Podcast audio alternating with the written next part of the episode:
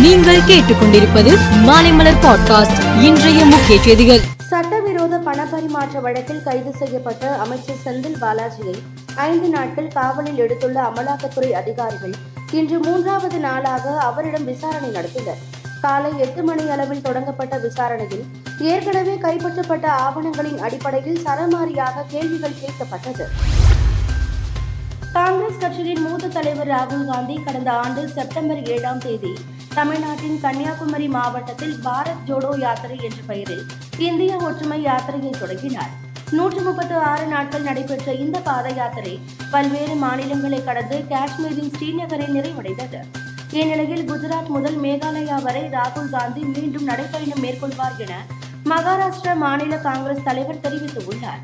நடைப்பயணத்திற்கான தேதி விரைவில் அறிவிக்கப்படும் எனவும் தெரிவித்தார். பிரகாஷ் ராஜ் கர்நாடக மாநிலம் சிவமோகா மாவட்டம் பத்ராவதியில் உள்ள ஒரு தனியார் கலை மற்றும் அறிவியல் கல்லூரியில் நடந்த சிறப்பு கருத்தரங்கில் கலந்து கொண்டார்.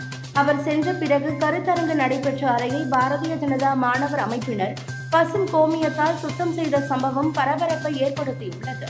நடிகர் பிரகாஷ் ராஜ் மத்திய அரசுக்கு எதிராகவும் பாரதிய ஜனதாவுக்கு எதிராகவும் தொடர்ந்து பொது வெளியிலும் சமூக வலைதளங்கள் மூலமாகவும் கருத்து தெரிவித்து வருகிறார் என்பது குறிப்பிடத்தக்கது.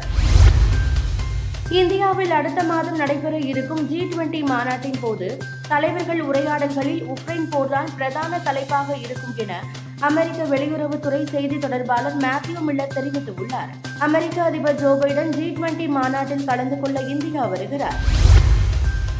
பாகிஸ்தான் முன்னாள் பிரதமர் இம்ரான்கான் தனது பதவி காலத்தில் பெற்ற பரிசுகளை சொத்தாக மாற்றிய குற்றச்சாட்டில் அவருக்கு மூன்று ஆண்டுகள் சிறை தண்டனை வழங்கப்பட்டுள்ளது. இதனைத் தொடர்ந்து தேர்தலில் போட்டியிட ஐந்து ஆண்டுகள் தடை விதித்துள்ளது பாகிஸ்தான் தேர்தல் ஆணையம். இந்தியா வெஸ்ட் இண்டீஸ் அணிகளுக்கு இடையிலான மூன்றாவது டி டுவெண்டி கிரிக்கெட் போட்டி நேற்றிரவு கைனாவில் நடைபெற்றது. முதலில் பேட்டிங் செய்த வெஸ்ட் இண்டீஸ் நூற்று ஐம்பத்து ஒன்பது ரன்கள் சேர்த்தது. பின்னர் நூற்று அறுபது ரன்கள் அடித்தால் வெற்றி என்ற இலக்குடன் களமிறங்கிய இந்தியா பதினேழு புள்ளி ஐந்து ஓவரில் இலக்கை எட்டி ஏழு விக்கெட் வித்தியாசத்தில் வெற்றி பெற்றது.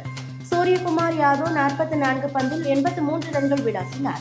திலக் வர்மா நாற்பத்தி ஒன்பது ரன்கள் எடுத்து ஆட்டமிழக்காமல் இருந்தார்.